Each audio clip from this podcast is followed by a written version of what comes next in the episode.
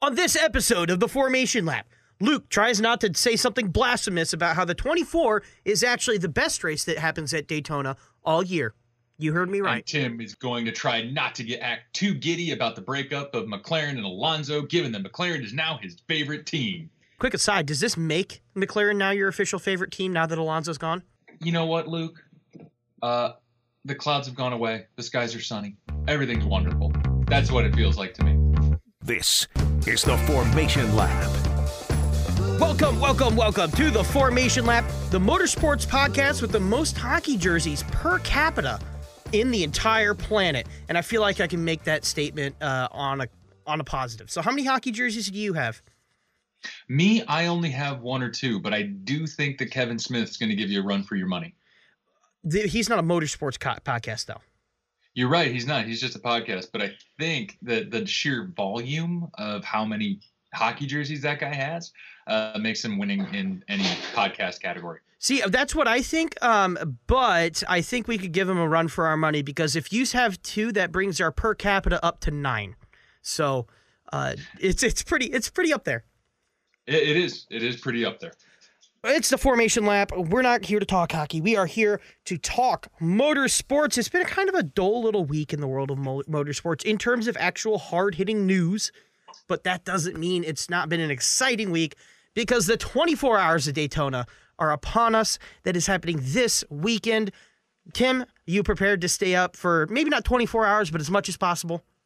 Absolutely. I've got uh, my appropriately named Drive Coffee ready to rock and roll, Le Mans style. Um, it is a beautiful uh, roasted coffee. We are not being sponsored by them for this, but if listeners you would like to try it, I highly recommend uh, the Le Mans uh, brand of it. Um, it's absolutely delicious, and I am prepared to stay up as long as it takes. I am very excited to see the brand new Corvette roar to life. Um, the Corvette that's uh, making pretend it's a Ferrari. But hey, it's going to be fun. It'll be fun. You know, I'm going to make this statement, and I think that outside of a race I physically attend, um, I think the 24 is one of the most consistently fun, maybe one of my favorite races. I, I want to say my favorite race, but the 500 is so hard to compete with. But Yep. I could I could make an argument that the 24 is my favorite race of the calendar year. I I do completely agree. First and foremost, because you and I can follow it here stateside a lot easier. Yes. Um, you know, I think uh, here I'm pulling up right now uh, where listeners can watch it if they're uh, sitting domestically. Um, It- but I think, NBC, NBC Sports, uh, NBC Sports, and then from six to eleven that first night, and then in the early AM, I think it is on the NBC Sports Gold for a total of like five hours. Um, but for the most part, the start and finish will be starting two hours, and the last two hours will be on NBC, and then for the most part, NBC Sports.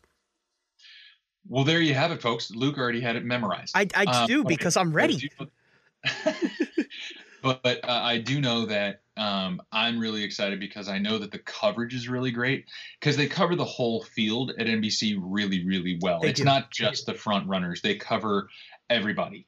Um, and you know, because what what else are you going to do for 24 hours? Yeah. just the front runners. I mean, what are we, Formula One? Well, Um, And the beauty of it too is the beauty of class racing like that is that even beyond like the front runners of the race, the class front runners always have something going on, and you don't have to go too far back in any given class to find action, or at the very least to be like, hey, you know, here's a front runner in the GT Daytona category that has to be overtaken by like five DPIs in a row. How is how are they going to have to deal with that being knocked off their line? It, it's there's always something happening. always and um, you know it's just superb racing and um, you know i know that uh, a lot of any uh, company that's um, in any way manufacturing anything for uh, the automobiles that we all drive every single day are probably there in some uh, form or fashion testing something Yep. um, so you know whether it's new cars new chassis new drivetrains new tires new uh, uh, technology for uh, the internal combustion engine with hybrid technology, things like that. Everything there is being tested uh, through the crucible of motorsport. Um, so it's always really exciting to see the brand new stuff come out, and they aren't overly protective of what they've got, so they can they, they're all pretty open about what about showing you everything. So Um, it's a ton of fun to watch. It is for me, Luke, and I, am just speaking for myself here. I, I, think I'm speaking for you. This is really the kickoff of uh, the year for uh, motorsport in general. It absolutely uh, is. I, I think for me personally, and I know this might be blasphemy, I enjoy this more than Le Mans because I can follow this easier in America. And two, I think the schedule makes an important thing because this is the kickoff for motorsports. After Daytona, that's when testing starts, that's when everything starts uh, for preseason for both F1, for IndyCar, for NASCAR, even. And it comes after this kind of long, trudging winter months where you're like, just give me any modicum of information, right? So for it to come out at the time it does, being as easy to follow as it is for uh, us here in America, and having been to it, the spectacle, the enjoyment of being at what's basically just a large festival, a large party there at Daytona, uh, it's hard to beat. Daytona. I know you and I really enjoyed um, the party that uh, the Bommarito Auto Group, Auto Group put on for the Bommarito 500 uh-huh. here, uh, in the St. Louis area, the greater St. Louis area. But Daytona knows how to throw a party. They do. They do. Fireworks over the track is one of the best shots I've ever I've ever had, and it's so easy to get. It looks so nice. And uh, if you have never been to an endurance race, words cannot describe the feeling of going to bed at like 3 a.m. and waking up butt early at getting like three hours of sleep, waking up butt early at like 6 a.m. Open like opening your eyes, taking your earplugs out, and hearing still going on. You're like, those are the same guys. They still going. Like there's just this surreal feeling of I can't even describe it. It's just surreal to be like, I just woke up and they're still racing. This is the same event it seems like it's a new day to me, but no, it's it's just I'm still here. And three hours of sleep is about what the drivers get. Yeah. Um, so you know, each team. Uh, for those who don't know, we should probably cover it. You're only allowed to drive the car a certain amount of time. So uh, I believe it's three hour stints, isn't it, Luke? Um, it depends on if you have a, a three or four um driver set but yeah but you have you do have a limited amount of time i want to say it's three to four hour stints um, it's three four hour stints, and then you have to trade out. And and while every, and when you come out, mm-hmm. you you hit the rack immediately. Yep. Because uh, you're probably going to need to go again here in a few hours. Um, but that's how it rolls. Um, you go to sleep for three hours, wake up, have about three hours to catch up, know exactly what's going on with the car, and then you're back in. Yeah, you're straight in it. So let's uh before we get to our we have a track breakdown, we have teams to watch. Let's get into real quick. We got some news.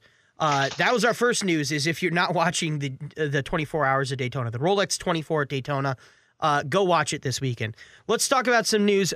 First off, Charlie Kimball has a full time ride at AJ Foyt Racing. Uh, as of today at noon, there was an IndyCar teleconference. We got to record that, so we have a couple clips from you.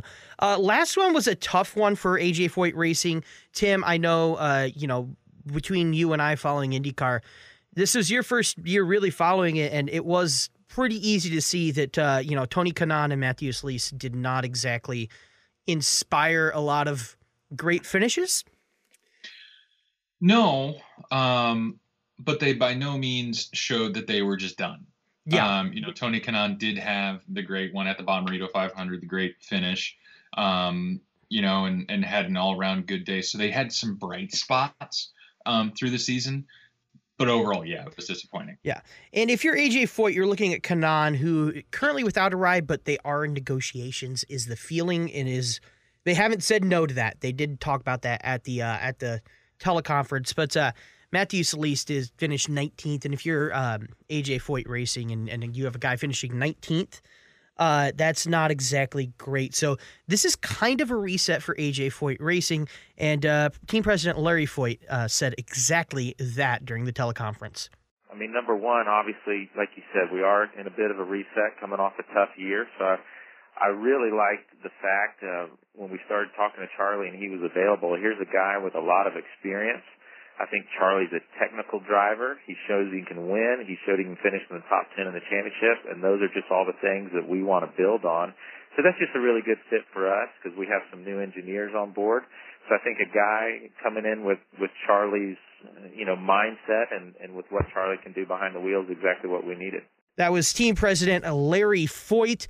And it's not often you hear a guy just kind of say, hey, yeah, we're hitting the reset button, but – Again, not that Matheus Leist or Tony Kanaan are the worst. Tony Kanaan has obviously lost pace over his uh, tenure as growing old in IndyCar, but He's um, over. yeah, he's he's he's up there. But uh, 15th and 19th, you know you can do better, and I think Charlie Kimball is a good selection for that. Charlie had moderate success. He has uh, seven races last season uh, with Carlin, and he scored two top tens in Pocono and Portland. And of course, looking back at Pocono and Portland, both of those obviously were marred by huge wrecks. Uh, Pocono, obviously, the gigantic, ginormous wreck, and yeah, that all we all, it was all anybody talked about was that ginormous wreck in Pocono, and then Portland had the uh, the opening laps that had like twelve wasted laps because of a wreck on the first corner. Um, so he found the top ten there, uh, and he had uh, Tony Kanaan. But uh, if you compare that rather to Tony Kanaan and Matheus Leist, Matheus Leist raced seventeen races last year and had two top tens. One of them was fifth. Tony Kanaan had four top tens in 17 races last year, and of course, uh, he had one. One of those was a podium at Worldwide Technology Raceway. So, if you just look at the rate at which they're, at which Charlie Kimball is getting back into the top 10, uh, I think that that kind of does speak to maybe Charlie Kimball is a better option for AJ Foyt than Matheus Leist. I agree completely. Not much more to, that I can add to that. I mean, the, the results speak for themselves, and it's. I think maybe maybe the one thing I would say is it's good to see a backmarker team uh, make some active uh, steps Mhm. toward getting up the pack. Looking at you, Claire Williams. Yeah, looking at you, Claire. No kidding. But uh, you know, Charlie Kimball said that his expectations are, you know, to be back and fighting in the top ten, and obviously that is a big ask in IndyCar. Um, being in the top ten is not a given. There are probably fifteen drivers, uh, fifteen cars out there on any given day that should be in the top ten. You know, it, you're gonna have to fight for it. But I think he said something during this call that got me. And again, two out of his seven finishes were top 10, uh, both of them in 10th place. But I think he hit the nail on the head when he said that consistency is really going to be the key and is going to be something that really spurns him towards more success. Well, I think that uh, myself, I would not have survived, and I'm not sure my marriage would have survived another year on a partial schedule because it was it was really tough on me last year watching in races when I wasn't in the car, and and I think the consistency of being in the car every weekend allows me to stay in the rhythm. I noticed last year that when I was out of the car for a couple of races, I got back in.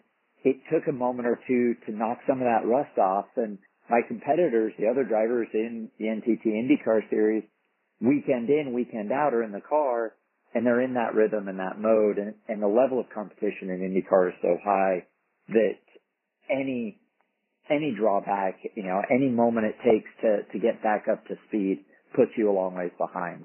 That was Charlie Kimball on the advantage of now running an, a full time schedule again. And uh, Tim, I think he hit the nail on the head is that I think those two top tens are very impressive when you consider the fact that he was never in a rhythm. You can't get in a rhythm if you're racing seven out of 17 of the races. And, uh, you know, it, it'll be a lot easier for him to make that challenge when he can know a team better, when he can know a car better, and we can find a rhythm in that series again. And you know, I think that goes for any top level athlete. If you have a guy, you know, like if we're you know doing as we are wont to do with making a baseball comparison, if you call a guy up from the minor leagues and send him back down, he and even not even send him back down, just kind of cut him loose for a little while, um, and he's not able to practice, get his uh, reps in, um, get that rhythm of being a top tier athlete. Um, it, it's really really tough to turn in any uh, type of um, you know consistent performance. And the fact that he got those two top tens is all the more impressive because he was um, having to do it without any kind of rhythm. If you have a formula one driver that you take out uh, or you know any other top level motorsport it's it's really really hard. So it's really good to see him get that full-time seat. I, I agree. I think it'll be interesting. Um, AJ Foyt uh, Racing, AJ Foyt Enterprises has brought in a lot of new engineers and a lot of new people on the back end of the car to really revamp the team, and I think that's a that's a great great idea, a great turnaround. And you always want to see you know a guy with the name AJ Foyt Racing team with that name do well. So on to our next bit of news. Tim, are you ready to be shocked? Shocked. I, I am I am ready for you to shock me. You know what? It's Wednesday night. I need to be shocked, Luke. You need to be shocked. All right, well, here's a taser of shocking news. McLaren and Fernando Alonso have parted their have parted ways. They're done. The ambassadorship is What? over. In the No. in the worst kept So, Luke. the worst kept secret in motorsports.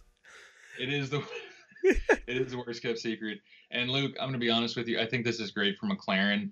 Um, you know, uh, Alonso needs to go off and do his own thing, like now, um, or like six months ago. Um, you know, I don't think that either party was served by their continued relationship. Um, and I'm happy to see the cloud of uh, the almost uh, induction into our uh, cor- rich or- rich energy corner of uh, Intri- villainy and intrigue Mhm. uh, Mhm. move away from my new favorite team. Um, you know, because I think I think McLaren is on a very steep upward trajectory, um, and Alonso would be holding them back. I think it's interesting you talk about trajectories because when you when they're rebranding and they want to, you know, they kind of want that consistent star to kind of power the rebrand, right? I think Fernando Alonso is a natural fit. However, I think with where the team stands now, the youth they have, they have bankable stars, and I, even their IndyCar program, Pato O'Ward and uh, Oliver Askew are Right. young. They're exciting.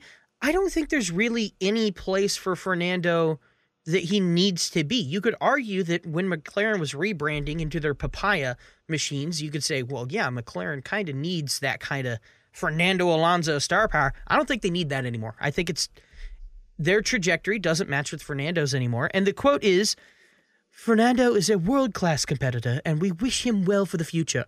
While our relationship has come to a natural conclusion, he will always remain part of the McLaren family. I think they hit the nail on the head. That there's one, there's two words there that I think are very apt. It's a natural conclusion. I agree. Um, it's a natural end to that chapter Mhm. of misery, um, where you know nothing. It was all you know. You you heard all these rumors about how much power uh, was wielding in the team, and how things weren't getting developed properly, and how it was infighting and things like that.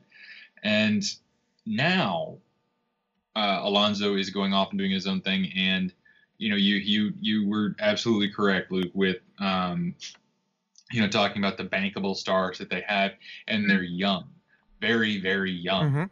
Um, they're doing the Red Bull thing without doing the the full Red Bull thing, where Red Bull brings up these hilariously young drivers and they're edgy and they're cool. Except McLaren's bringing up these hilariously young drivers and they're fun, Yeah. like a lot of fun and um, they let them be themselves. You know, there there was even marketing today about uh, Carlos and Lando being around the factory and you know pulling shenanigans on one another, putting uh, the baby Yoda picture behind Lando's head for the seat fit um, was in there. Uh, you know, it's just it's just a lot of fun stuff. And then Pato O'Ward and Askew, I think, are going to be perfect um, on you know it, on this side of the pond um, for McLaren. I think McLaren is about to experience a lot of good things out of IndyCar. Um, having watched it last year, as you convinced me to do, which I thank you eternally for, um, I, I think that uh, it's about to be a very, very cool chapter um, for McLaren. I think so. And then one final note on this is uh, this would obviously lend more credence to the rumors of Fernando signing a deal for the Indy 500 with Team Andretti. Uh, that's again worst kept secret in motorsports. It's pretty much confirms that he's that they're in talks uh, for at least testing in May. Uh, everybody's reporting that Andretti and Fernando would be if it's going to happen, that's the marriage that's going to happen. And that would confirm it for me is if McLaren's out of it, Fernando can just go do what he wants. And why would you not choose an Andretti car at that point unless you can choose a, you know, even Penske would be a pretty good choice. But if Andretti's looking for you, you go Andretti. I think Penske's lineup's just too darn strong. I think so Uh, too. for them to move uh, for Fernando. I think Andretti could use a little injection right now, probably. Um, They got- with, they- like edgy driver. Right. They have Rossi, and he is a tremendous talent at the Indy 500. We talk time and time again how good he is at that track. But other than Rossi, and I, with my eternal apologies to Zach Veach and Marco Andretti, uh, they don't move the needle at all. So your resources to be, you know, to move resources to get Fernando Alonso is much more of an okay ask considering where they're coming from, the Veaches, the Andrettis, than to look at, you know, Simon Pagenaud and go, all right, well, we're going to add another guy and crunch your team even more. Or, you know, ex- you know what I'm saying? No, yeah, for sure. And um, you know, I, I think Andretti Andretti could stand to drastically improve their Indy 500 with just the add of driver. Um, they wouldn't have to do much else. They, I mean, between Rossi, Rossi and Alonso, Oh, come on. that's a that's a staggering driver lineup. Yeah. So um and but I think the only thing I would be curious about is um the uh, the Honda aspect because Honda is a company um that is not one to take um the battering like they did from Alonso lightly and they are probably going to remember that and I'm pro- you're probably going to hear some rumblings in the background about how they aren't happy. They they won't be happy, but I think when you look at the PR that could come from an Alonso victory, when you look at the PR that could come from an, an Andretti victory, when you look at the PR if you're if you're Honda and you go, yeah, that's a really good name, especially if you talk about the uh, especially if you talk about the history of how good Fernando has been at Indy, considering that he's not, you know, if you don't count when the uh, Honda engine did blow up on him that one year. Uh, if, if he's a GP2, GP2 GP2. As Clarence is just hassling you. Clarence is uh, Tim's dog, by the way, everybody. So Clarence is just he is all over you. Yeah, he's uh, he's wanting to roughhouse a little bit. It's all right. In the break, I'll uh, I'll wrestle him. It'll be fine. It'll be all good. But uh, anyway, as I was saying, if you if you look at if you're Honda and you go, that is probably one of the strongest driver ads we could possibly do at this state if we really do want to win the 500, which we do. I think uh, I think both sides might be willing to uh, put aside maybe some of the rumblings and just be, all right. Well, I don't like you. You don't like me. Let's get over this and let's let's go win a race. And uh, you know, Honda's come such a long way that uh, you know maybe they could let bygones be bygones, but they're probably not going to be happy about it.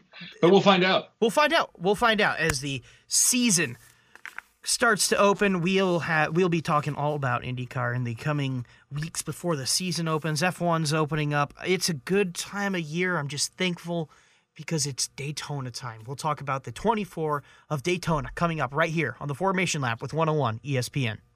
The Formation Lap. The Formation Lap with Luke and Tim. Welcome back to the Formation Lap with 101 ESPN. And as we hinted at previously in the show, it's the most wonderful time of the year. This is racing's equivalent equivalent of baseball's opening day. It's a holiday weekend, maybe the second most holy weekend in all of the racing calendar after of course Memorial Day weekend and that specifically that Sunday. Um, that is a holy day. You do not do not question racing fans when they're like, "No, I'm not doing anything that Sunday." You should know where your friends are. Yeah. Uh, I will say that Sunday, the Indy 500 Monaco and Coke 600 Sunday is the uh, is the one thing when I go to church I have a standing thing where I'm not working that Sunday because I'm either even before I started going to the Indy 500 I was already like nope I'm just gonna watch racing all day from like 7 a.m. to like 12 p.m. They're like what I'm like Don't ask or question me. don't question it. but uh, that's it? Yeah, I uh, I even put out on uh, all my social media feeds. Hey, don't come looking for me. I will be watching the 24 Hours of Daytona. It's a very special time of year for me, um, and for spacing fans or spacing. Good Ooh, lord, good man. spacing out racing fans. That wasn't even close, Luke. Um, that's that's staying racing- in by the way. That's staying in. that, hey, that's that's fine. Uh, people can see what uh, what happens when I start to break down without my Le Mans coffee. Um, so I'm gonna have to be. Is it possible to mainline it? You know, just have a drip bag and just kind of mainline, the, you know, tap the main line Coffee straight into your veins. If anybody knows of anything like that, please let us know on Twitter. I'm at TimSTLF1. I'm at Formation Lap 101. Yeah, i- if Yep. you can do the same thing with like Mountain Dew, so I don't look like you know a freaking you know trashy dude coming in at 5 a.m. drinking Mountain Dew. I don't like coffee and I don't like tea, so it's my only option. But uh, where you walk in with your Kimoa hat, your uh, racing shirt, and your Mountain Dew. shut, shut up. also, it's usually a hockey jersey, so come on, pump the brakes here. There you go. There you go. We got the highest per capita uh, uh, hockey jerseys in, uh, in motorsport podcasting, so that's fine. That's that's a Um, real award. That is that is a real thing. JD Power hands it out. Yes. Um, We didn't But, pay uh, JD Power for that award either. Um, anyway, but uh, it's a uh, holy but yes, weekend. that is what we will be doing. So let us look at what we will be, be uh, Um, beholding this weekend. Right. So uh, we've talked a lot about the Formula One calendar. I mentioned that there are a certain select few what I would consider perfect tracks. Right. You got you got your Spas, you got your Interlagos, and you got you know your Monzas, basically. Right. Um, I would say that Daytona's road course is personally to me uh, a perfect track. I know it's been changed a lot over the years, and I know that the criteria for a perfect track is if you changed any corner, I would throw a hissy fit, and I still think that that this is this is that it, it is that good. I think Daytona's road course should be more famous than Daytona's oval because it is it is such a good track. So we're gonna break it down. First off, Tim, uh, have you? I assume you've seen on boards. You've watched Daytona, the 24 at Daytona. This road course is no joke. It is a beautiful roval, is it not? It's gorgeous, and you know I, I love the fact that they incorporate the oval so much, and the the corners on the road portion are great. There's a lot of overtaking possibilities. It kind of in it. There is no real place on the track for laziness. Um, you know, there it, each each corner, each section tests the car, Mhm. um, which I think for me is the real test of um, of a good circuit. You know, you might not think, well, you know, you might say, well, Tim, that's you know, that could be. I can make the argument for that at any circuit. Well, you could, but you'd be wrong. Um, you know, there are places in a lot of tracks for the cars to be lazy and for you know uh, things to kind of sit back. And I think personally, I agree. Um, if you change anything with this court, I or with this course, I might riot. I think so too. I mean, even when they're like, "We're going to reprofile the bus stop chicane," I'm like, "Oh, okay. Let's let's think about this for a second. Let let hang on. We're gonna have to debate this Yes. uh, eternally if necessary, Yeah. so that you will never ever ever get close to this track. Yeah. Uh, but uh, so Daytona, the 24 at Daytona, let's break down. Let's do a little track walk. It's been a while since we've done one of these, hasn't it? All right. So you're going to. Hey, first one of the year. First one of the year. All right. So you're going to start on the front stretch. Now, remember that Daytona is a NASCAR oval. No duh. Uh, so the front stretch is uh, has the tri oval, which is that you know third bend. What's you know, it's where the start finish line is. You're going to start there. You're going to bomb on down. You're going to pass the first the start finish line on the tri oval. You're going to stomp on the brake as the track starts to flatten out after that tri oval turn, and uh, you're going to watch out for the pit lane on the inside of turn one. Now, turn one is a double apex turn as you turn on into the road course. That first apex is more of like a, a flick or a sh- or a, a kink, I would say, in the uh, in the first part of that turn. You're going to you're going to uh, decelerate through that turn because it's the second part, the second apex of turn one that is really where the meat of that corner is. You have to decelerate. You're coming out of turn one now. And this is kind of a, a hidden little tricky, tricky wicket section here. Because if you think about it, you're going to have 38 cars coming into turn one, right? And as you exit turn one, you naturally want to go wide, but you can't because there's this little turn two. Turn two comes in, it's more like a it's it's kind of a right left uh, flick but the key is is that the track comes in on your right side, so you can't get this outside exit that you want, which always makes things pretty interesting when you have, you know, three different classes of cars going through at the same time, 38, 40, 45 cars coming through at the same time. The fact that the track limits you right there can be very tricky, especially as you get through turn two. You're going to have the pit exit on your left hand side. Now, let's talk about the pit for a second. The pits are half the NASCAR pits, and then but they enter after turn two. They enter the the rejoin the track on the infield. They enter the pits. Uh, the entrance to the pits is where the NASCAR pit entrance is. So it's kind of a a road course style exit to the pits and an oval style entrance to the pits where you just come bombing in. It's kind of an interesting pit setup. Anyway, after you get through the turn two uh, chicane, kink, flick, I want to call it a flick. It's just kind of a jog in the road. I like I like the flick. It's yeah, it's a it's a jog. It's it's a portion of the track where it's impossible to get to get settled. Uh-huh. Um, there will be a lot of cars jockeying for position at all hours of the race. At, at, for F1 fans, the equivalent here is after the uh, after the hairpin in Canada when the track comes in on you and then it flicks back out so you can't really take a wide exit to Canada to the hairpin in Canada that's the equivalent of this in turn in turn 2 in Daytona. Uh, so anyway, you're going to come through turn 2 there's going to be a little short straight little short straight just a little bit to step on then you're going to come on slow on down for the parabolica like international horseshoe. Uh, international horseshoe, you can always tell what it is. It has a bunch of flags of different countries. Uh, it is a flat, 180 degree, pretty standard horseshoe, but it is just wide enough, just flat enough, just fast enough that you will see uh, enough cars try and make some overtaking happen at this track, at this point in the track. In fact, I will say that this track is mostly all overtaking friendly. There is the way that the classes are set up, the way that this track is set up, there's quite a few places that are happy to assist you in overtaking. Yes.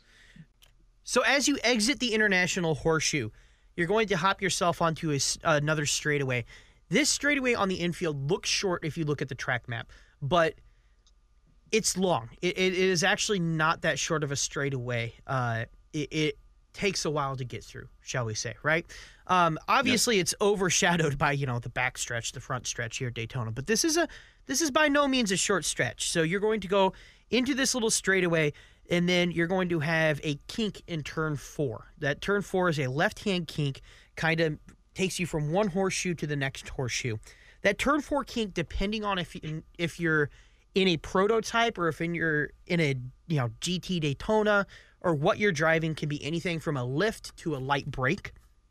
Um, you see that a lot with the hybrid cars too. You won't see their brake lights go off, but they will uh, let off the accelerator and let kind of let the battery charge a little bit. Yeah, and it's not uh, it's not a particularly challenging uh, corner, but it is just enough to keep you on your toes because you're going to accelerate out of that, and then you have another very slight straight before you brake. Now, the braking zone for this, and as well as the international horseshoe, I should say, by the way, are uh, they have alternate routes that are where the motorcycles and like MotoGP would run, uh, or you know super bikes would run.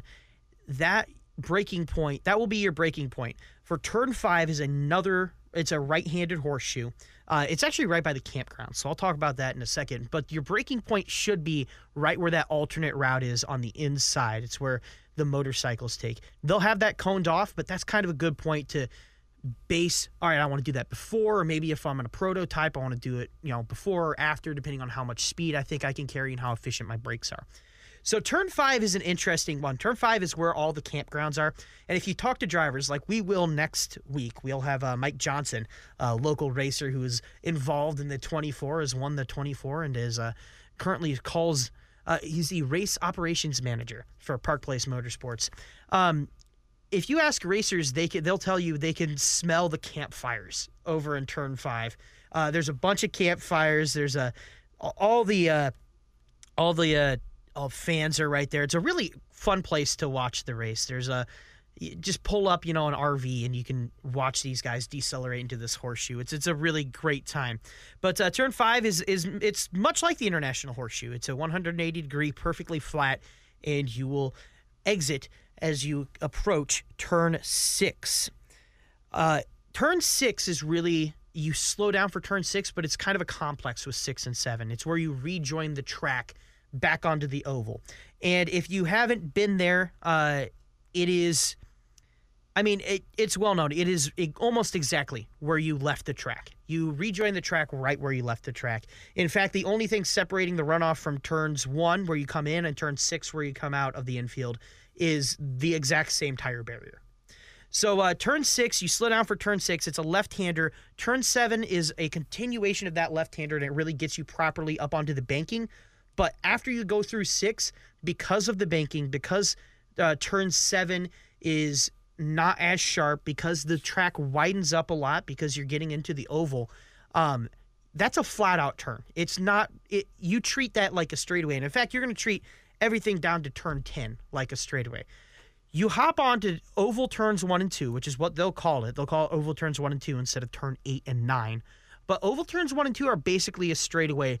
These are not NASCARs, and even for NASCAR, uh, NASCAR drivers and NASCAR events, you don't lift at all on these banked turns. You just keep pushing it forward. It is a straightaway. Eight and nine are really fun, or oval one and two. Again, same corners. They are uh, they're really interesting to watch because this is where a lot of the DPI cars that catch up with you know the the GT Le Mans or the LMP ones or the L, or the LMP twos, excuse me.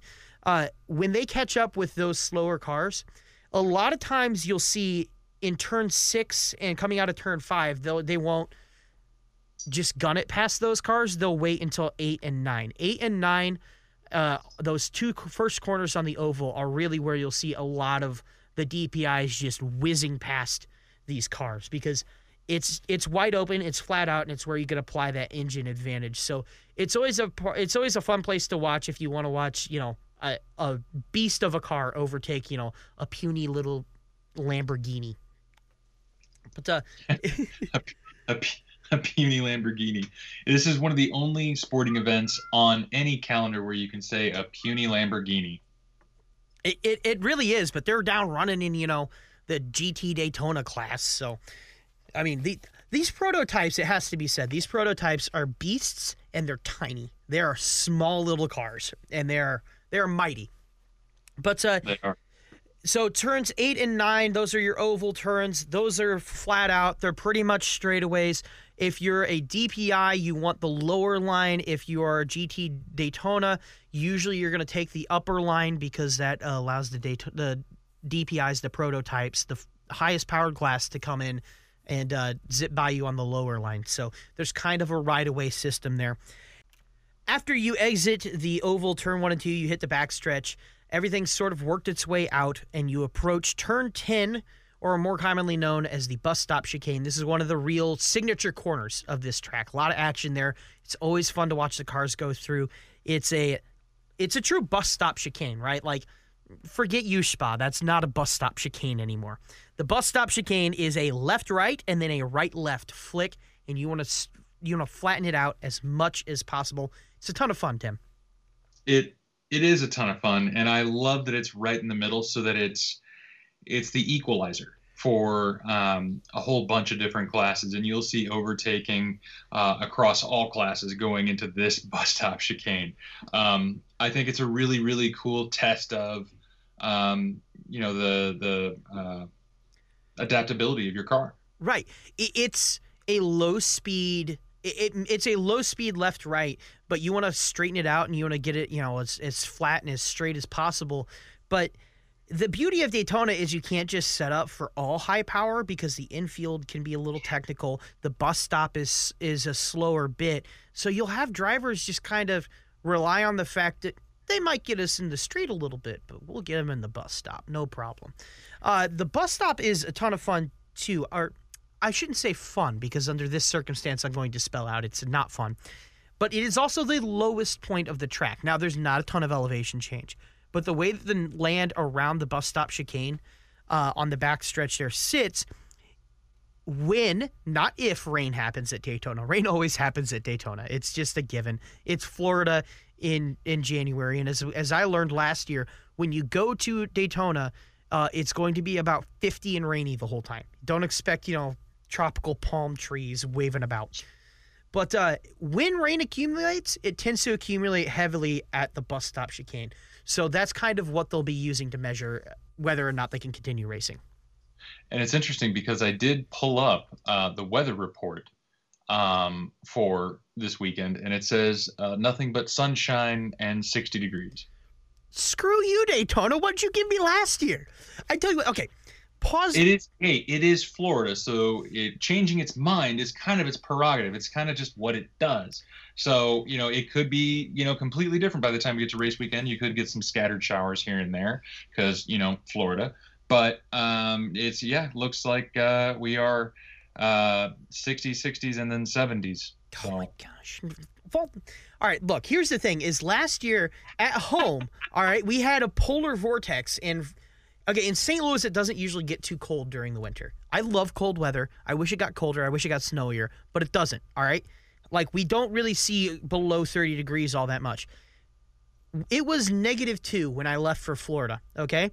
And I thought, I don't care what it is it's going to be great. I would have rather stayed outside in the negative two degrees than what I got last year at Daytona, which was approximately 12 hours of just pure rain and also 40 degrees. I swear to God, I was colder at Daytona than I was at freaking at home outside.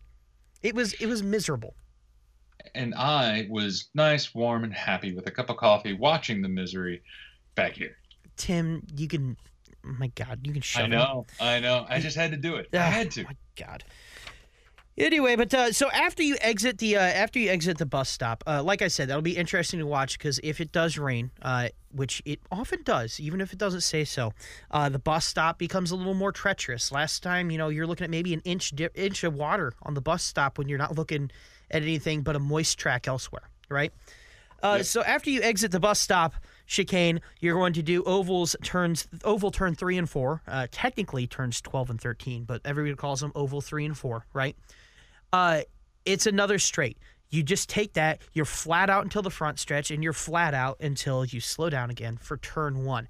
This track is the infield road sections work very well as a road course. Work very well to giving you that feeling of you know you're driving an actual road course.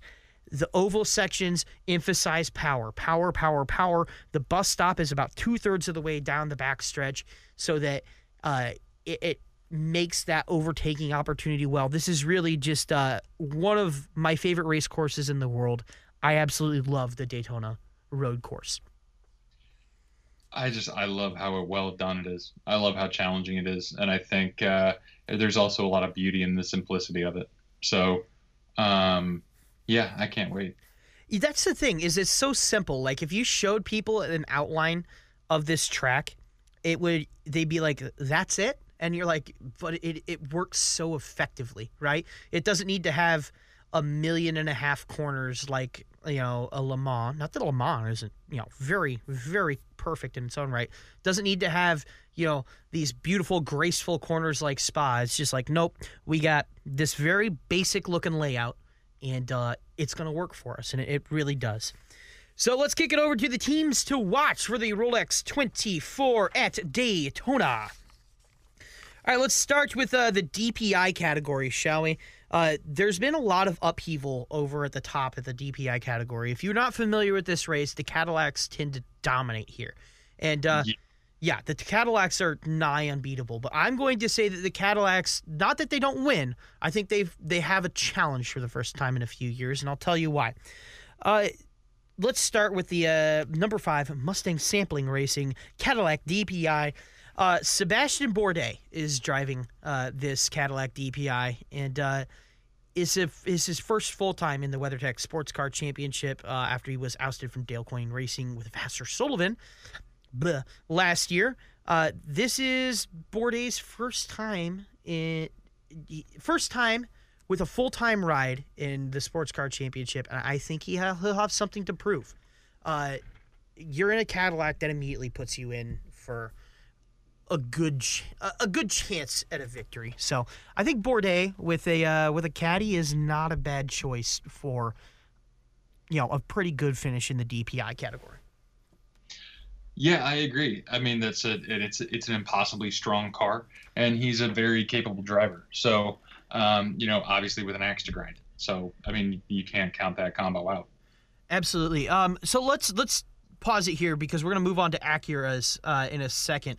But uh, Cadillacs are just they're so good. They've won what like the last five or six like It's it's a Mercedes like trot they're on. Yeah, they're just they're they're very good, and Cadillacs they always the Cadillac teams um, always have very strong driver lineups, which is interesting when we move. We're gonna move a little bit down here to the Wayne Taylor Racing Cadillac program. Wayne Taylor dominates this race. That that team has is pretty strong at this race almost always. So it's interesting to see them have a strong Cadillac car. They won last year with uh, who was it? Alonso and Jordan Taylor, and uh, Alonso, Jordan Taylor, and uh, Renger van der Zand, van der Zande, van der Zand. I can't say his last name. Anyway, they won with those three guys, and they just kind of said, "Ah, screw it, we're gonna blow the driver lineup up." Yeah, uh, I. What was the reasoning behind that? I think so. I think I'm pretty sure Alonso wasn't going to come back, and I'm not Yeah. sure what the reasoning behind uh, removing Jordan Taylor is. Jordan Taylor is this the the team owner's son, so you think if anybody's safe, it would be Wayne Taylor himself's son. His actual quote was, and I will say he said this, you know, with a with a laugh. We got rid of our weak link with Jordan. It's probably as good or better with the driver lineup. Ouch! Jesus, Say that, That- about your own son. hurts. Ow! That's your kid, man. Yeah. Um, but I, I I will say this that I, I think it was two years ago, uh, that Lando and Nando were on the same team. That was kind of cool. Lando Nando. I Yep. yep. That's oh, what they call themselves. Yeah. Lando Norris and Fernando Alonso. yep, Lando Nando. Uh, do you remember when? Uh, do you remember when uh, Felipe Massa and what is it? Uh, who's it? Felipe Nasir? Nasser? Yeah, Felipe Nasser. Were on the were in Formula One at the same time with their British accents. It's like Massa, pass Nasser. Oh, those poor British folk. Hey, Brits. hi, how nice, you to, nice to talk to you guys. how you doing? Thanks for listening. Thanks for listening. We're gonna we're gonna mock your accent a little bit, but I'm sure we sound like cowboys to you. But uh, anyway, Wayne Taylor upheaved, just kind of upheaved their driver lineup. But dare I say, this year is uh, just as strong, maybe stronger than last year. It it does seem extremely strong, and you know all these guys have strong pedigree. I mean, and Scott Dixon's the luckiest man on the planet. Scott Dixon So- is yeah. I, Yeah, no, I think uh, this is going to be. It's it's yeah. I think it's a. Str- I do think it's a stronger lineup. Um, I, I don't I don't know if we said it, but it's Ryan Briscoe, Renger van der Zand, and uh, Scott Dixon and Kamui Kobayashi. Um, And Kobe, Scott Dixon and Kobayashi right there. Yeah. those are two uh, otherworldly drivers. So And Ryan Briscoe is a very, very um, established NASCAR driver too. So, like, if you're good enough to drive, it, Renger van der Zand is the least fav- famous driver there, and he won the event last year. That's crazy. Uh, Yeah. Wayne Taylor, I think I'm gonna put. If I had to put money down, all right. Well, we'll we'll do we'll do this a little bit later. But if I had to put money down, I think it's uh, Wayne Taylor is is gonna take it again this year in the Caddies. But uh, I oh, I agree. ahead. Yeah, I, I would say that this driver lineup is good. Wayne Taylor always has a great, uh, a great established uh, way of doing things. Let's talk about a team that had a little bit of challenge last year, but has an amazing driver lineup. Let's talk about the Penske's, baby. Oh, Oh. the Penske's. Oh, the- I, uh, I actually, I'm expecting big things from the Penske's this year. I think they're going to put it together. I think I think they are too. Last year, Penske the, the they're driving an Acura ARX 05 uh, DPI, so it's a it's a it's a prototype, but just with an Acura thing slapped on it, right? Um, they weren't as fast. The Acuras just weren't as fast, straight up, right? And they also had some some technical troubles, but they have a very very good lineup in that number six Acura Team Penske Acura ARX 05. My God, You- don't you love racing names? He's driving that number five, that number six Acura Team Penske Acura ARX 05 DPI. Just, just say the number five Acura. Yeah, th- thank you. Right. But uh, they have a they have a great lineup in Juan Pablo Montoya, Dane Cameron, and Simon Pagenaud piloting. Uh, for the number six car, and then yeah, you have, and then the number seven car, uh, you have Castroneves, Taylor, and Rossi. So th- those are some pretty incredible names, Luke. those are those are very strong names, And uh, like I said, last year Acura was slower, but uh, Penske they returned all six drivers. Those are very strong lineups, and they've said that they're really, really, really focusing on that. Um, on their reliability this year, and they think they've found quite a bit of pace as well. Either way, I mean, even getting around, it, even getting around those those two teams, right? Montoya, Cameron Pagenaud, and Castroneves, Taylor Rossi. Even trying to move them out of a second place or something is going to be challenging because all those drivers know how good they are. They're very strong. They're very hard to get around, and uh, I, also it should be said too that's uh, yeah. So Juan Pablo Montoya and Dane Cameron finished sixth last year at the 24. Right, we mentioned that Penske had some problems, but uh, they were first overall in the endurance championship. So this, if you don't know, this kicks off the WeatherTech uh, Sports Car Championship, and there's a, it's also part of the endurance championship. That's six races, and uh, this is the first event. They won that championship last year, the overall championship, despite finishing sixth in this race. Um, Montoya and Cameron are very, very, very strong when it comes to this specific discipline and racing in IMSA. So do not overlook the Acuras. And you know, we talked about you know you you mentioned uh, that they were having issues and there there was a power gap. Where you know Acura is Honda, so Honda across the boards in every motorsport discipline is making hilarious gains in power and their understanding of hybrid tech and uh, how it impacts the rest of their uh, combustion engines, and they are just uh, making leaps and bounds in ga- in uh, bridging the gap. I mean, in Formula One, we watched uh, a backmarker Honda team outleg the the top end uh, Mercedes, piloted by the six time world champion Lewis Hamilton. So you're going to see that trickle down into their other teams like Acura. Um, so Acura, I think you're going to see them that gap between them and Cadillac uh, close up a lot. Um, and then you have the uh, six returning drivers who uh, you put their name on the marquee on their own anywhere, and that's uh, the strongest driver, one of the strongest driver lineups on on that grid. And I don't care what motorsport discipline it is. Um, so they they've got some really, they've got a really great roster with really great pedigree, um, and I'm really excited to see how this goes. So back to the caddies. Um, the number one, the next one I have to look. Uh, I have as a team to look at is the number 31 Whelen Engineering Racing Cadillac DPI. Blah. Ah, racing names. Uh, uh, Pipo Derani, Felipe Nasr, Filipe Albuquerque, and uh, Mike Conway. That's a strong team. They're always a strong team. They finished second in the points last season.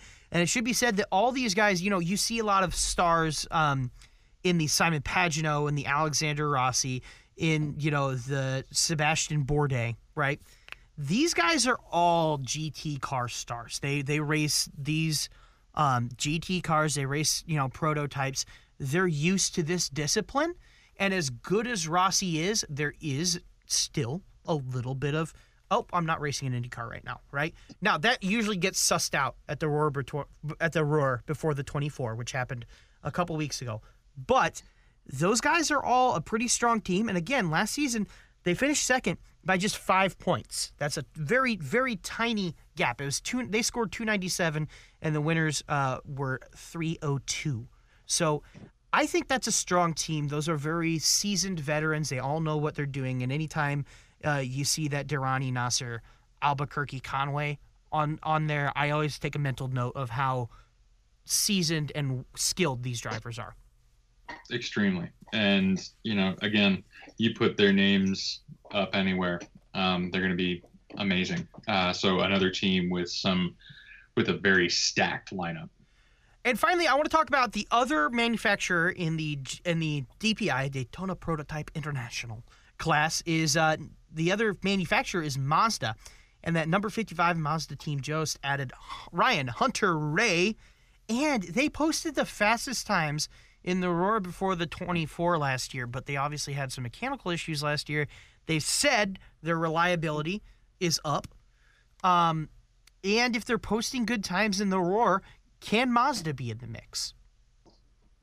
I don't know. I I, I we're both grimacing. So, I, we're both I, grimacing. I don't. Yeah, I was gonna say I'm I'm grimacing and I'm thinking no, no, they can't.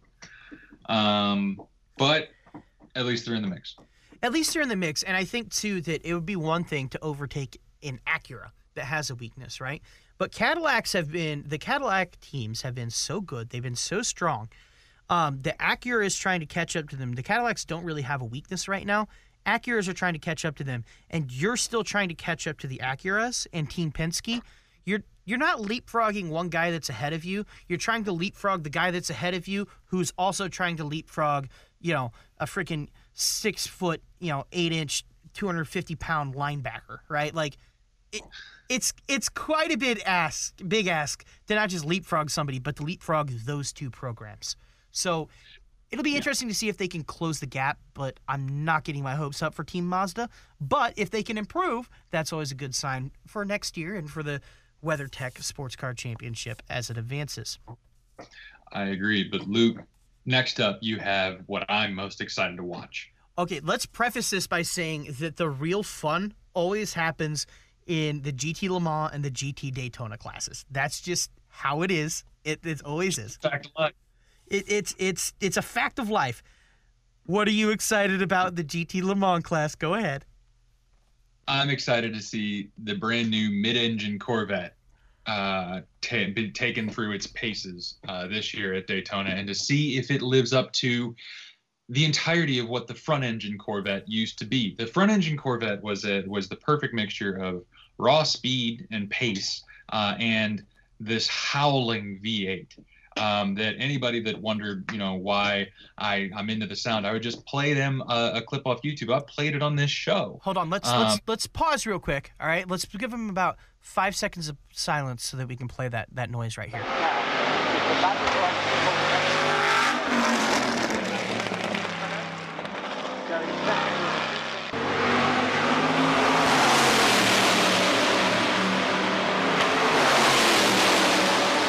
God, it's so good. It's just a raw, guttural sound that hits uh, petrol heads and motorsport fans, or just human beings in general, uh, in the cockles of your heart. It really, really hits home. It's a beautifully made uh, piece of American engineering. I'm really excited to see if they preserve that sound um, in the mid-engine car. Um, I really hope they did. Uh, somehow Chevy uh, was able to uh, make a car that uh, performs as well as a Ferrari, has an incredible, you know, tip to stern look, feel, drive, uh, you know, power. Uh, the Match Ferrari, all for 50 grand. Um, don't know how they did that, but you know, hats off to GM. Uh, but they will be racing uh, last year the swan song for the front engine Corvette, the one that we have had um, since the days when, like I said, I think last week when we were talking about the acid dip cars, that um, the astronauts used to drive to uh, the launch pad to go up to the moon in the 60s. We've had this car forever. So last year, its swan song, its very last race, it ended poorly. It didn't go Um, great. didn't I go well. I have a personal story about this because I was at last year's, and I will be at next year's. I'm just not at this year's. Um, I we woke up at about 4 a.m. because we knew the rain was going to come, and we just wanted to pack our tent, right? And I woke up, and we packed our tent, and we got poured on as soon as we got to the actual grandstand. So we were staying on the outside of turns one and two, uh, was where our tent was, and we got poured on as we hit the grandstands, but I remember going up there. It was roughly 5 a.m. I don't know the exact time because I'm not, you know, that freakish with knowledge. But um, I remember just getting to the grandstand, right? Just like about to, you know, go get some caffeine, some morning breakfast, looking, it's pouring, and you see those poor Corvettes just go one, like an ice skating rink, straight into the the wall. And you knew that was it. That was about where that was it. That was it for the Corvette program. Is it went out with kind of a whimper at 5 a.m. in the morning, and I remember being like, "I'm glad I got to see that." Um, just from like a historical pa- perspective, but knowing that there's going to be a yellow flag and that you know the rain is now this bad, can I go back to bed? But we just packed the tent. But You're like, oh, oh, it, it breaks your heart. Um, you know, it, to see a car that is so iconic, um, not only for uh, the automobile world in general, but uh, for specifically American uh, motorsport fans. Um, I know that they've kind of run away with IMSA. I know Todd kind of has an axe to grind against them for that, but I love them. I love the sound. I love the look. Um, and this year it looks different. It- um, It should be said. but I'm always excited for new chapters. right. Um, so I'm excited to see if this mid-engined uh, car is going to be the behemoth that the uh, that its predecessor was. So it should be said too that um, that front engine Corvette is.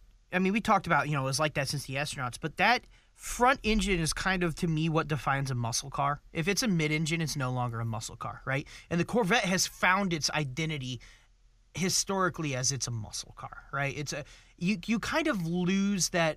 It's kind of muscle. It pleases the muscle and sport crowd, shall we say, right?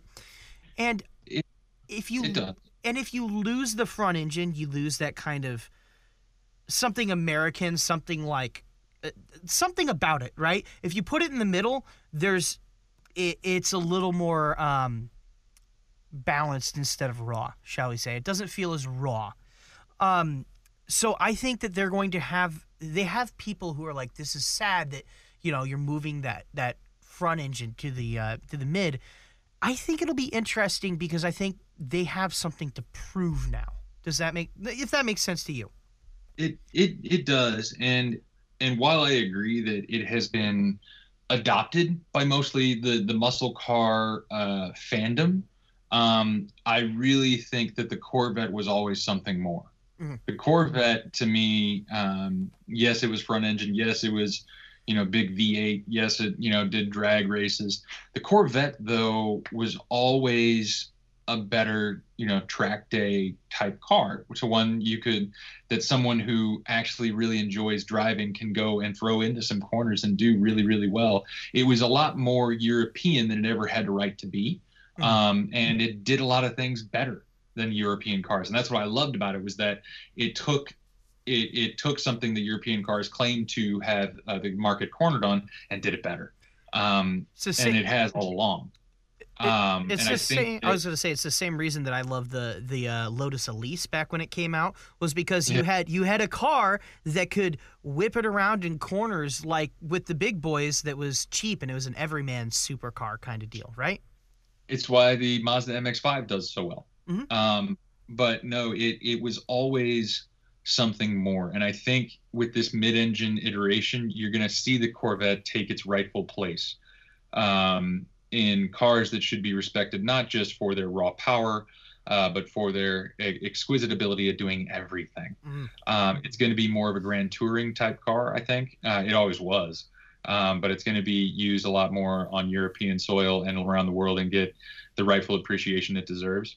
Um, I always I think that uh, the V8s in uh, the Corvettes have always been uh, some of the most exquisite engineering out there Yeah. um, for uh, in the motoring world. Um, so they're always exquisitely done, and I think that um, I think that this is a natural evolution that comes uh, not too late, but it's been a long time coming. Good lord, they've been talking about this, doing this since the early '90s, I think. Yeah. Um, but uh, no, I, I think that this is a very exciting time. I know that it's kind of sad to see the old look go, um, but honestly, I mean, I, I guess it's just me. It's also like it was time. I it was time to close that chapter. I think so too. And, and interesting you mentioned it, it'll it'll ascend, you know, it'll get its rightful place among the GT and European soils. It's going up against the BMWs. It's going up against the Porsche 911s in this GT Le Mans class. Um, it if it mobs, I mean, it it's like, hey, look, we're like these guys. Not only are we like these guys, we're gonna prove it to you right now over a whole bleeping day that we're better than you. Uh, so it'll be it'll be interesting because when you talk about those GT cars, those cars that get used on European soil, you know, those touring cars, those are the cars you're talking about. So it's set up perfectly to go up against those exact cars it wants to overtake. Um, I agree. And when you talked about how, as an American, you love seeing Haas F1, it kind of, you know, it kind of stirs your soul. Mhm. Um, for me, it's seeing the Corvette every year go up against those cars. Yeah. That for me, as uh, as a, you know, eh, that that stirs the countryman in me. the the the good old red blooded USA, US of A, and yeah, you're like gives you a whole lot of hell, yeah. shedding a single tear, bald eagle over your head. You're like, proud to be an American. While you're, you know, got a got a shotgun and a football in the other hand. You know what I'm saying? It's you're like, mm, Uh, see, God I'm gonna go more the uh, I'm gonna go more the Zakk Wylde uh, type American, where I just you know start shredding the guitar as it goes by, passing the BMW and the other cars. I'm like, Oh, you're talking about uh, Mad Max guy? Yeah, the Doof Warrior. Oh, yeah, the totally. Doof Warrior. Um, so one last note on the Corvettes. Uh, we've spent a lot of time talking about Corvettes, but this is one of the most Uh, intriguing. I'm Intriguing. excited. It's it's an intriguing story. Um, they added Jordan Taylor to their driver lineup. He again won he the too slow for his dad's team, so Yeah. He's too slow for the DPIs, but again, he's used to winning in DPIs in in, in prototypes. Um, so it'll be interesting because he's obviously a very talented driver. You don't win the 24 as part of a team if you're not a talented driver. It'll be interesting to see him adjust to getting lapped rather than lapping, if that makes sense, right? Because it's such a different race if you're in that lower class and you have the prototypes constantly whizzing by you as compared to if you're the prototypes and you just have the rolling chicanes of GT Daytona and GT Le Mans, you know? So it'll be interesting to watch him get that adjustment on. So let's move on to the the fun. I, I think this is consistently the most fun class. As much as we just talked about GT Le Mans, GT Daytona is so much fun. I love GT Daytona. 18 cars, always a huge amount of cars in here. 18 cars. Let's start with the number 12 and number 14 AIM, Vasser Sullivan, Lexus RC GT3. Townsend Bell will drive for the uh, number 12 team and will be broadcasting. Uh, so he's doing the double duty. He's going to do, uh, you know, probably three hours of driver driving, three hours of broadcasting, and then three hours of sleeping, and uh, back and forth and back and forth as he as he pleases. Uh, Townsend Bell, of course, uh, very very talented. But I think the real key here is number 14 is the 14 AIM Vasser Sullivan Lexus RC GT3 is uh, Jack Hawksworth and Kyle Busch in the number 14. Kyle Busch joins the ranks and he he, abs- he you know his NASCAR resume speaks for itself and uh, he undoubtedly wants that Rolex 24 on his resume. So uh, watch out for the Lexuses. that's gonna be interesting. I'm really really curious. I'm curious. I'm don't know, curious. this, this field is going to be nuts, Luke. It's going to be absolutely nuts, and I'm it, I'm going to spend the whole 24 hours just trying to keep up. Uh, yeah, it, it's it's more of a freaking all star race than like the NASCAR all star races. Like, it- Serious. isn't that is that crazy? Like, it, it- you have everybody from almost every discipline coming in here. Uh, next up on our list is uh twenty the number twenty three Heart of Racing Aston Martin Vantage GT three. Hey, that's uh, our good friends at the Park May. Their very own Paul Charsley is the sporting manager at Heart of Racing. It's their first full year, so uh, good luck, Mister International. Uh, bring home a bring home a class victory. Why don't you? Uh, also, if you don't follow the international on Twitter, he'll probably have some really sick tweets from like Pit Wall, like he's been having for a while. Uh, that'll be uh, those tweets are worth it, right? Like those are pretty cool tweets. Uh, number fifty-seven, Heinricher Racing Acura NSX GT3 Evo. With AJ Allmendinger, uh, he will also uh, be pulling a double and broadcasting when he isn't driving. So, uh, two people in the GT Daytona category who are pulling the double and broadcasting and driving at the same time. And finally, yeah, and finally, and this is an interesting story to me the number 98 Aston Martin Racing Vantage GT3. The number 98 Aston Martin is a late entry to the field. Andrew Watson, one of their drivers, didn't even know he was going to be racing until last Thursday. And they said it's just a current spec Aston Martin and they're just trying their their darndest to get it up to spec. Now the idea here is that Watson and uh, another driver they have two full time drivers that they just want to log laps. They want to get as much laps for these guys as possible, um, but they also they have neither one of them hasn't driven in the WeatherTech series and another of them hasn't didn't drive at Daytona before the Roar before the 24 this year. So like these this 98 Aston Martin team entered last second with two drivers who have never driven at the event before. Uh, with a with a off the floor Aston. off the current spec Aston that they're trying to get up to speed. So, ladies and gentlemen, I don't, I don't know how much you know about high end luxury cars. If you're all uh, as uh, uh, crazy for the Top Gear Grand Tour uh, guys as Luke and I are, um, but something that should be noted is that Aston Martins, while they are exquisite to look at. Mhm. They are beautifully done uh, by hand on their interiors. Um, they are as heavy as can be. They are about as heavy as the planet Earth itself. So if you're going to sh- strip down uh, an Aston, that's quite a job. Uh, you're actually going to have to call Lockheed Martin and dip it in acid. Yeah, probably. I'll just say they're the they are the luxury car equivalent of the UPS truck that drops off packages in front of your house. Like they they're just Yeah, heavy, if it were weighed down with packages of Yeah. lead. But- not lead buckshot that you can then take out of your you know that you can then weigh down your extra fuel tank in because that actually makes you go faster. But But yeah, it'll be interesting to watch them do because it, it'll be interesting to watch them versus the heart of racing with the part with uh, uh Paul Charsley. It'll be interesting to watch the direct comparison because you have Heart of Racing who is doing a full season this year. They've prepped this Aston Martin Vantage GT3 to the point where it's race ready, right? It, obviously. And then you have a quote current spec. whole preparation thing. Right. And now you have a, a last second entry Aston Martin. So it'll be interesting to watch one, not only them play catch up, but two, how much they even catch up. Like, are we talking laps down? What are we I mean, you're gonna be laps down. That's the nature of this race. You're, but how many laps, laps down? down. It's it's a matter of how many. Right. And I think you might get into triple digits. Oh, that would be brutal. Oh man. Might get disqualified before the end of the race, being like, you're dangerously slow. Yeah. Um, get off. Um, so yeah, I don't know. I do know that uh, you know I was looking over the roster list earlier too, and uh, hometown uh, St. Louis folks uh, rejoice. 1st Phorm uh, from the Supplement Superstores guys are going back with a Porsche. Yeah. Um, yeah, buddy. Um, and then uh, the other team that uh, Todd himself had mentioned uh, a week or two ago. Oh, Um, so we've got some pretty good local representation down in Daytona. We do, we do. We have local. Not, not- don't let it be said. I mean, I realize racing is suffering in a lot of places, right? We're realistic about that, but don't let it be said that St. Louis is not is w- part of the problem. We have a very thriving racing scene, dare I say? We do. Uh, you know, it's.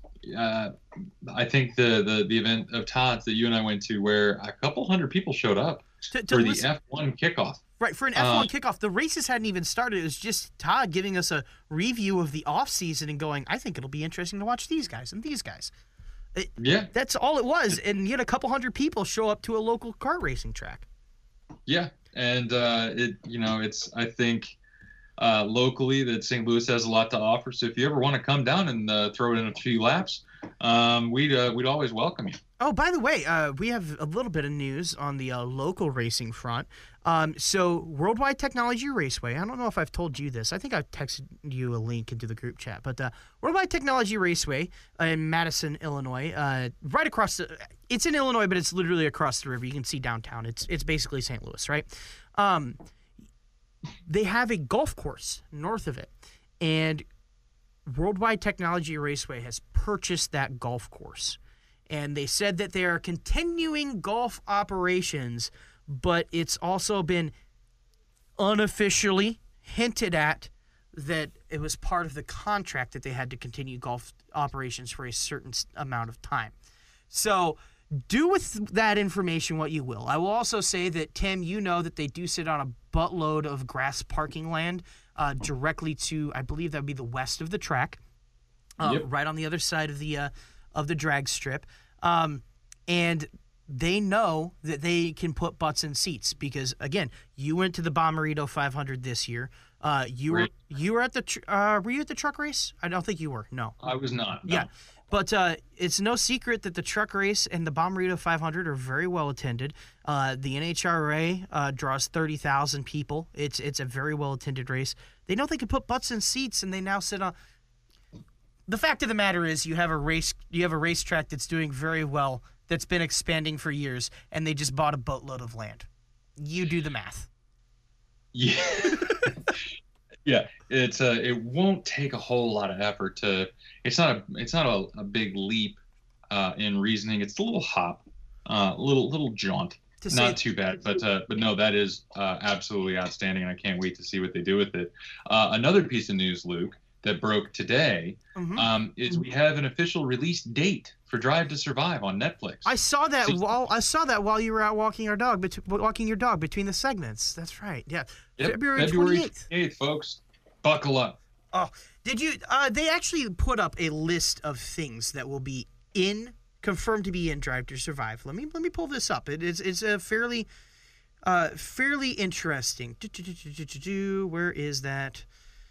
I just had it like two seconds ago. I'm. This is bad Well, radio while right you're here. looking for it, I'm going to say it's things that I'm really excited to see are uh, what happens uh, in Germany to Mercedes and how much they tried to curtail just how disa- with how disastrous that weekend was. I can't wait to see how curtailed everything was. And then uh, with Ferrari in Italy, how well that went. Yes. uh, for Ferrari. That's going to be two. I'm you know I'm going to guess that they're going to put those in the middle of the season. Um, they're going to spend probably an episode or two catching up with Daniel in his new move to Renault and how badly that's gone. Probably one with Red Bull with how uh, Christian Horner's been. Um, you know with Max and then Alex and their turmoil there. Um, and then they will also probably spend at least an episode or two on McLaren. Yes. So I ha- I do have the list. I do have the list. Sainz P3 in Brazil will be shown. Um, all teams uh, will be featured. Every single team is featured. Uh, uh, somebody uh, quote quote quote. Each episode has some amazing and unexpected moments. Access will be better across the board. Uh, the access will be better across the board is kind of interesting.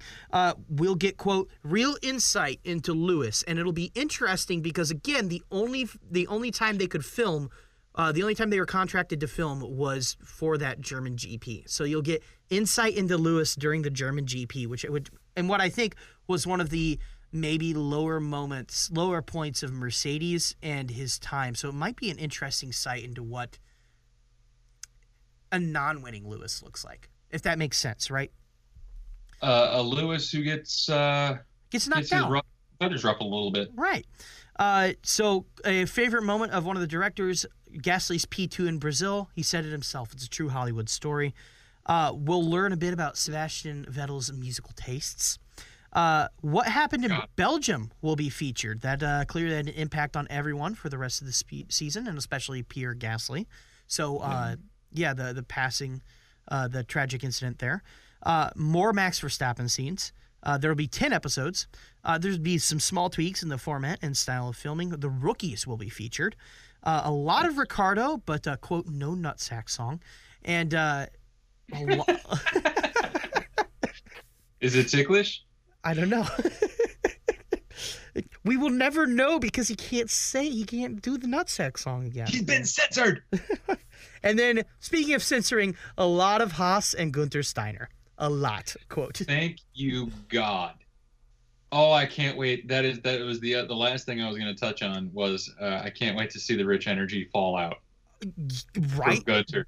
If they're doing a It's lot of Haas. F F F F F F F. There are going to be so many Fs. It's going to be like Gunter single-handedly dropping F bombs across Europe in World War II. Just bum bum bum bum bum bum bum. Bum, bum, bum, bum.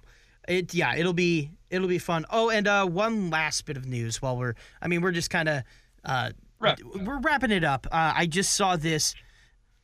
The Miami Street Circuit has changed its proposed design because apparently Lynette Higginbottom, cursed be her name, uh, took the F1 took the track off of 119th Street. So if you're looking at the track, uh, if you remember the vague layout, that's the south like kind of straightaway uh, was 119th Street. So it's off of it, but it didn't really change it all that much. The, the difference is is now Sector One is a little more flowy.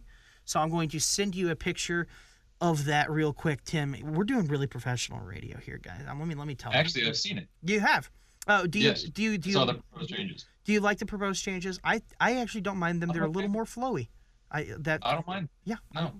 And I you know what I don't see on here though. shuts Lynette Higginbottom up. I'm out, I'm all for it. Yep. Good lord. The the other one too is uh, they won't be racing during school hours. The practice session won't be until after 3 p.m., which is when the school gets out. Which Oh my god. can you imagine, just for a second, how cool it would be to be in high school or be in like middle school and you look across the street and you hear can that- that- yeah, Yeah. you can see That- him go by, like that. It You know? That would be a teacher's dream it to would, hear to, for the kids to be looking out the window, hearing the howl, and say, you know, you can be involved in that someday if you pay attention, if you do the math homework correctly, if you do this physics homework correctly. The physics guy in me says this is a great teachable moment, right? You can you can go. Do you want to know how they can go that fast? And then boom, there's your aerodynamics lessons. It's it's the next year. right. And you know, but thanks, Lynette. You're uh, you're you're why we can't have nice things. I will say I have reached out to that council uh, uh, in Miami to talk to them about their uh, proposed or about their what is it their ob- You didn't send objections. my profanity uh, laced tirade against her. No, it was, you? it was a very it was a very nice like hi. We just wanted to discuss some of the objections and we wanted to hear uh, both sides of the story because we're motorsports guys and we wanted to hear your side and we just want to you know have a nice discussion about what it is. And I'd never if heard You know what Monaco is? right. I wanted to, I wanted to hear back from 'em and uh, cursed them. They did not. They did not. The city of Miami Dade County or no Miami Gardens did not respond to my emails. So shame on them. Well, you know what? It's on them. We tried, and now we can proceed, and we can say they failed to comment. Yeah, they fa- they failed to comment. We got our first failed to comment on the podcast. Oh, that's a that's a Could his- not be reached for comment. yes, that's that is a historical moment. I think I'm going to change it though. What's up? Could not be bothered for comment. Could not be bothered for comments. I like it. They don't care enough to comment. Exactly. Yeah. They don't care enough to defend their garbage positions. No, But I will defend my garbage position, Luke. this podcast is built on garbage positions. Uh, Uh, I think I, I think I think you and I good. get together Sunday to talk about the Daytona, aren't we? Yes, we'll do dates. We'll do Daytona on Sunday, and uh, we will have an interview again with Mike Johnson, uh, local racer, local strategist extraordinaire, coming up, and uh, we will actually talk to him on Tuesday. So even though we're we're recording on on Sunday, that episode drops Tuesday night as usual. So uh, that'll be a ton of fun, and I'm looking forward to it. Be a great episode, and uh, we'll watch Daytona, and we'll. We, we, need to organize shifts maybe so we don't miss anything. You get the 12 a.m. to like 5 a.m. shift, okay? Um, and then uh, Nope. actually, I'll take the 12 a.m. to 5 a.m. shift since you know full well I'm up at that time anyway. but uh, you send me uh, engine stats at that time of morning. I'm like, Yeah. are you up drinking? No, I've just found this grill really cool. And I'm like, that is actually really cool. And I'm going to wake up and look this up because that actually is awesome. So curse you for enabling my nerdery. Yes. All right. Well, uh, we will have Daytona next week. We'll have Mike Johnson next week. We might have some news on some exciting things that are happening behind the scenes uh, next week. Next week's episode will be great. We'll actually get to talk about race for the first time in 2020. And uh, without that, I don't think we have anything else to say. I'm Luke. I'm Tim. See you guys next week.